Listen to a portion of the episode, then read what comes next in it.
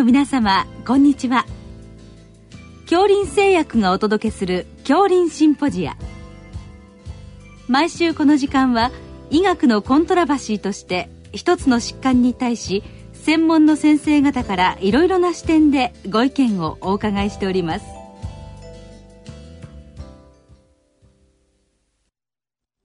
シリーズ脳卒中対策の最新情報の29回目。脳卒中の地域医療連携2熊本での取り組みと題して熊本市民病院首席診療部長橋本洋一郎さんにお話しいただきます。聞き手は国立国際医療研究センター病院名誉院長大西晋さんです。橋本先生あの本日は脳卒中の地域連携の話をお伺いしたいんですけども特にまあ先生がいらっしゃる熊本ですね。そこでのあのいろんな取り組みについてお伺いしたいと思いますのでよろしくお願いいたします。はい、まずはじめにその熊本で地域連携を開始したそのきっかけといいますか理由はどういったところにあったんでしょうか、はい実はですね熊本はすごくネットワークができていいですねって言われるんですけど、はい、実は急性期病院のドクターが少ない、特にですね内科医が少ないもんですから、一方でもう在日数が長くてですね、患者さんを救急を断らざるを得ないっていうのはそういう背景があったもんですから、えー、どうにかしないといけない、一方私は神経内科ですから救急だけ見てるわけではない、頭痛めまいしびれ、難病認知症リハビリ、そういう中でどうにか救急断らずにやれないかということで、まあ院内的には脳外科内科あるいは多多職業チーム医療で、まあ、パスを実は開発しましたし、はい、一方で地域の医療資源の有効活用ということで、この診療ネットワークっていうのを構築を開始いたしました。で、実は1994年、私が熊本市民病院に赴任した翌年ですね、はい、あの25年前に世話人会を開きまして、急性期病院の神経内科、脳外科、リハビリテーション科のリハビリ科の先生たちと一緒に、まあ、脳卒中をターゲットに、まあ、患者家族の満足度向上とともに医療者の満足度向上しようといういうことで1995年から脳血管疾患の障害を考える会っていうのを始めました。で、院内に関しては、まあ、脳梗塞安静度拡大マニュアルというちょっとこう、パスもどきを作りまして、それを再生会が2週間のパスに仕上げて、まあ、脳梗塞を25年前に2週間で見ようという形でですね、やっていきました、で基本ですね、まあ、電話1本で1週間でリハビリ病に取っていただいて発症から2週間遅くとも3週間以内でバトンタッチできないかということを提案して、当初はかなり皆さんから怒られたんですが、まあでも急性期病院のことを分かってくださいと言いつつ、で、実は連携始めた直後、1998年にドイツのハイデルベルグ大学に短期留学したら、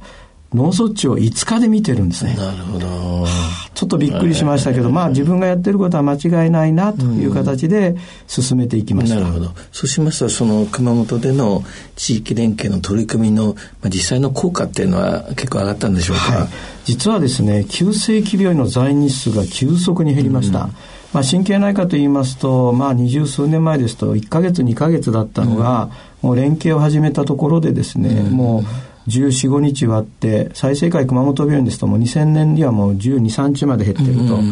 うちの病院も14日神経内科目指したんですけど、やっと2000年で14日割れてということで、在日数が減りますから入院患者さんが増えて、救急車を断らなくて済むようになったというのは一つ。それとちょっとびっくりしたことにですね、リハ病院側からもデータを出していただいて、早くリハビリ病院に転院する仕組みができるとですね、うん、リハビリ病院の在日数が減る。はあ、なるほどね。はい。そう、ね、そうしますと、うん、えー、リハビリ病院も多くの患者さんを引き取ることができるので、多くの脳卒中救急患者さんが救急病院に入れて、かつ、リハビリ病院に行けるという、そういうですね、患者さんにとっても、医療従事者にとってもすごくいい仕組みが出来上がりました。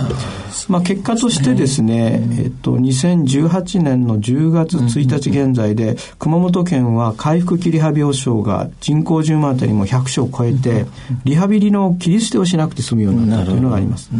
で私たちがこういう取り組みをやってる中で、急性期回復期維持期という形でやってたんですけど、2000年にですね、えー、回復切り歯病棟が認可されて、かつ介護保険ができて、私たちがやってきたシステムがそのまま診療報酬になっちゃったということで、まあ、急性期病院とリハビリ病院が連携する地域完結と、一つの病院で救急からリハビリまでやる病院完結という、こういう脳卒中モデルを作りまして、まあ、そういうキーワードを作って、まあ、全国の方に言ったら、地域完結っていうのは先生が作った言葉ですかってよく言われたんですけど、実はうちの病院長が吠えてただけの話でですね。で、まあ、全体が本当は地域完結ということになります。まあ、なぜその熊本でうまくいったという、そのポイントですね。そうですね。まあ、それ。進んでるとよく皆さんからね、ねおっしゃいますけど、えー、まあ、後でポイントはちょっと述べたいと思うんですけど、で、まあ、そういう仕組みができるとですね、みんなが脳卒中に興味を持ってもらって、大体脳外科中心に脳卒中がやられてたのが、神経内科も育って、で外科と内科で組んで24時間365日見れるようになって、本当にあの救急車のたらい回しがなくなったというのがあります。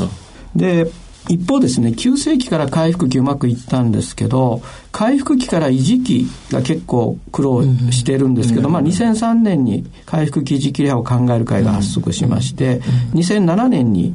地域連携パスを運用する熊本脳卒中地域連携ネットワーク K ストリームでを立ち上げて、2008年には後輩たちがですね、熊本在宅ドクターネットというのを立ち上げてですね、いくつかの研究会がそれ有機的につながって、急性期回復期維持在宅へ流れるようになってきたということが言われています。なるほど。何かその実際進めていて、まあ、課題といいますか、はい、何か問題になった点とかそういうのもやはり少しあったんでしょうか、はい、そうですね、えー、あのえっと、まず国策的に地域連携パスを作れっていう話になったので、はいはい、急性期回復期維持期と一方向に動くパスを2006年に作ろうということになって2007年に作り上がってまあ急性期は疾病、回復期は障害、維持期は生活というその違うものをつながないといけないので、まあ、リハビリの継続と治療の継続、この2つの継続でつなぎましょうということと、まあ、リハビリの切り捨てをしない。ということで、地域全体でですね、やりましょうということで、あの、運用を2007年に開始しまして、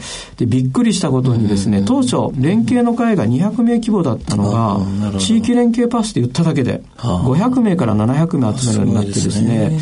あの、まあ、在宅を目指すぞということでですね、地域全体で動けるようになりました。なるほど。で、僕ら、あの、医療連携って言ってたんですけど、まあ、あの、介護を含めたので、地域連携という言葉が出てきたのかなと。まあ、リハビリの継続と治療の継続でいきましょうということになりました。で、まあ、私たち、その、こういう機能分化したり、地域連携したり、パスを、まあ、運用する目的は何かと問われたときにですね、当初知らなかったんですけど、まあ、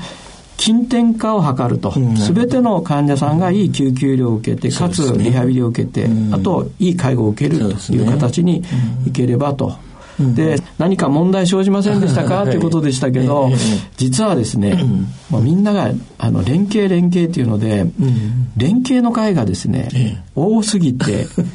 重なったりし始めてですね、そこの調整しないといけないということ。それと脳卒中はですね、私たちこう熊本市とその周辺で100万ぐらいのエリアでやってたんですけど、頸部骨折が4つ動いてまして、まあ、一緒にやれないかなということで、まあ、いろいろとまず情報共有をしようということで、公的病院の8つで集まって、水平連携の地域連携室の会合を開いて、えー、勉強会をやったりして連携やってますし、リハビリの領域は熊本県回復期リハビリテーション病棟研究会っていうのがあって、水平連携をやるような形になりました。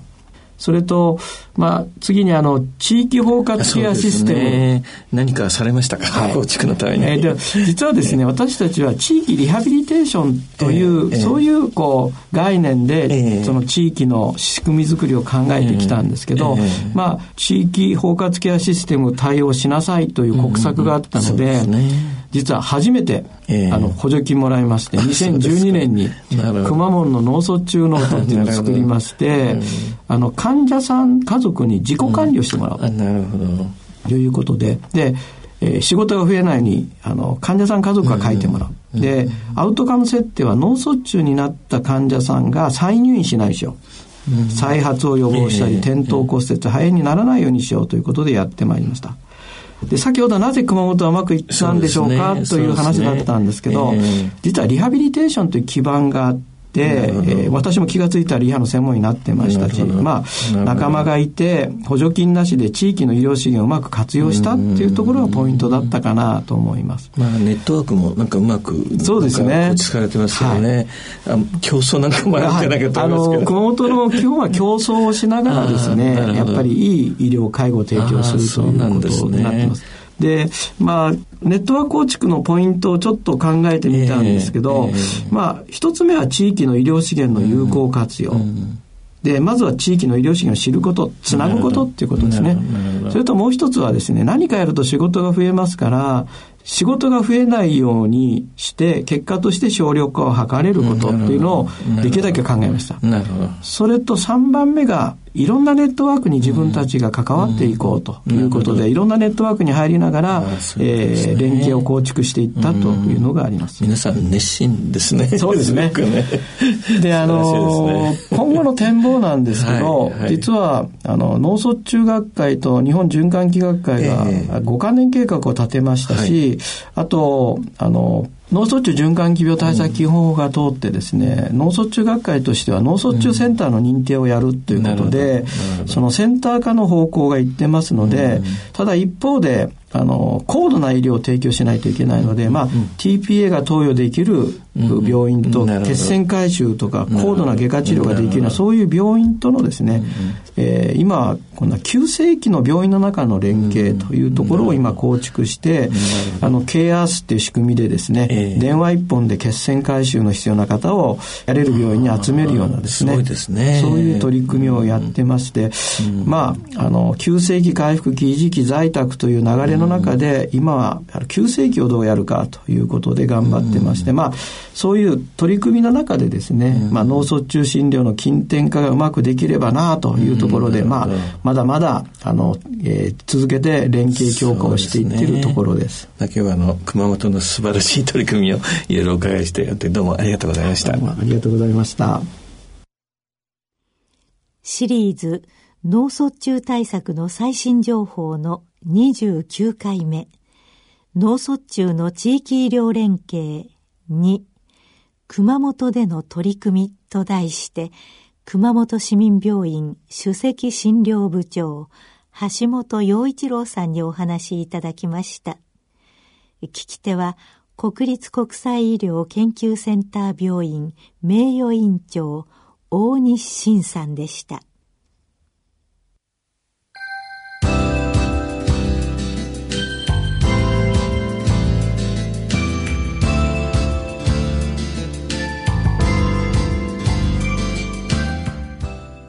それでは恐林製薬がお送りしました恐林シンポジア来週をどうぞお楽しみに